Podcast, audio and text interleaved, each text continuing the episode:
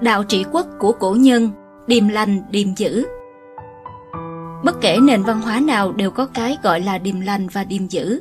Đối với người phương Đông, việc nhìn thấy những đám mây hay sao băng đẹp lạ thường hay chim én xây tổ ở nhà là những điềm lành. Nghe thấy tiếng chó tru hay thấy côn trùng tràn ra nhiều bất thường là điềm dữ sắp xảy ra.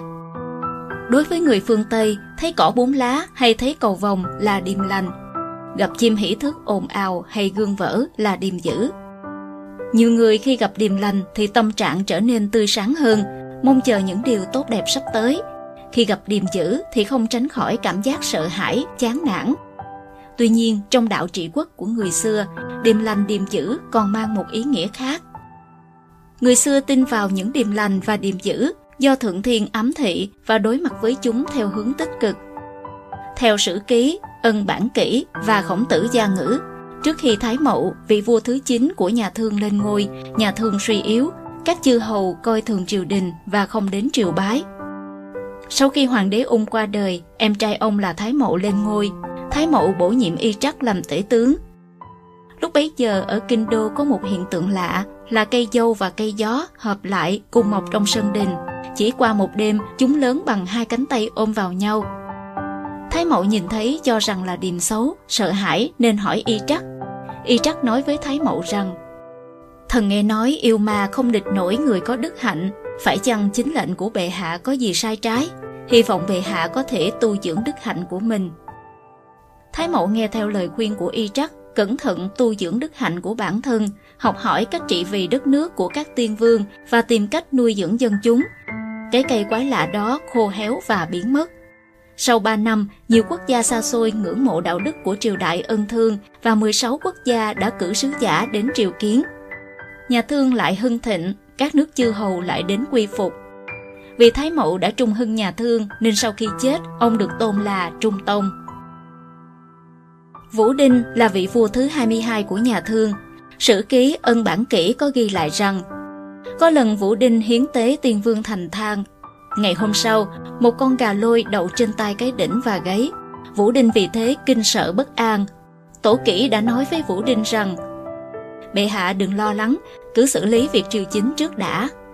Tổ kỷ nói thêm Thượng Thiên khảo sát con người thế gian là xem họ hành động có tuân theo đạo nghĩa hay không – Tuổi thọ do Thượng Thiên ban cho có dài có ngắn, không phải là trời khiến tuổi thọ con người bị rút ngắn, mà là con người không thực hiện theo chính đạo nên đã cắt đứt tuổi thọ của mình. Có người làm trái với đạo đức, không thừa nhận tội lỗi thì Thượng Thiên sẽ trừng phạt họ để quy chính phẩm hạnh của họ. Đại vương, Ngài cần phải kính trọng người dân, họ đều là con dân của Thượng Thiên, Ngài còn cần phải thường xuyên tế lễ, nhưng chớ cử hành lễ nghi theo những thứ yêu đạo, Vũ Đinh nghe theo lời khuyên của tổ kỹ, sửa sang chính sự trong sáng, thúc đẩy nhân đức, cải cách dùng người. Chức quan không trao riêng mà chỉ dựa vào tài năng. Tước vị không được trao cho người có đức hạnh kém, chỉ coi trọng người hiền. Ông cũng dẹp yên sự xâm phạm và quấy nhiễu của các dân tộc phía Bắc như Thổ Phương, Thiệt Phương, Bào Phương, Quỷ Phương, Khương Phương, khiến bách tính trong thiên hạ an cư lạc nghiệp, khiến nhà thương lại thịnh vượng, được lịch sử gọi là thời kỳ thịnh thế Vũ Đinh.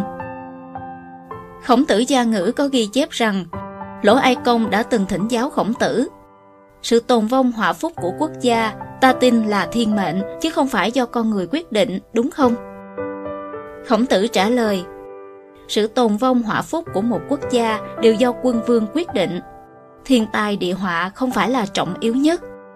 Khổng tử đưa ra một ví dụ Ngày xưa, dưới thời trụ vương nhà ân, một con chim sẻ nhỏ đã sinh ra một con chim lớn trên thành lầu.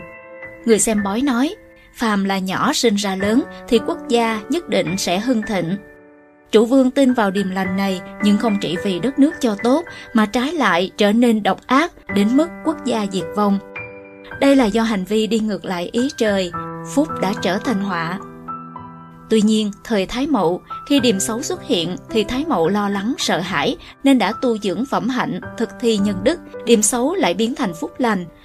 Do đó, thiên tai địa họa được Thượng Thiên dùng để cảnh báo quân vương. Tai họa không thể địch nổi sự cai trị tốt và điềm xấu không thể địch nổi đức hạnh tốt.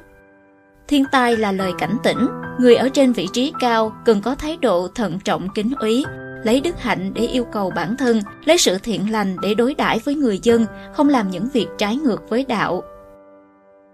Theo Điềm lành điềm dữ, đăng trên minhoay.org Tác giả Khởi Huệ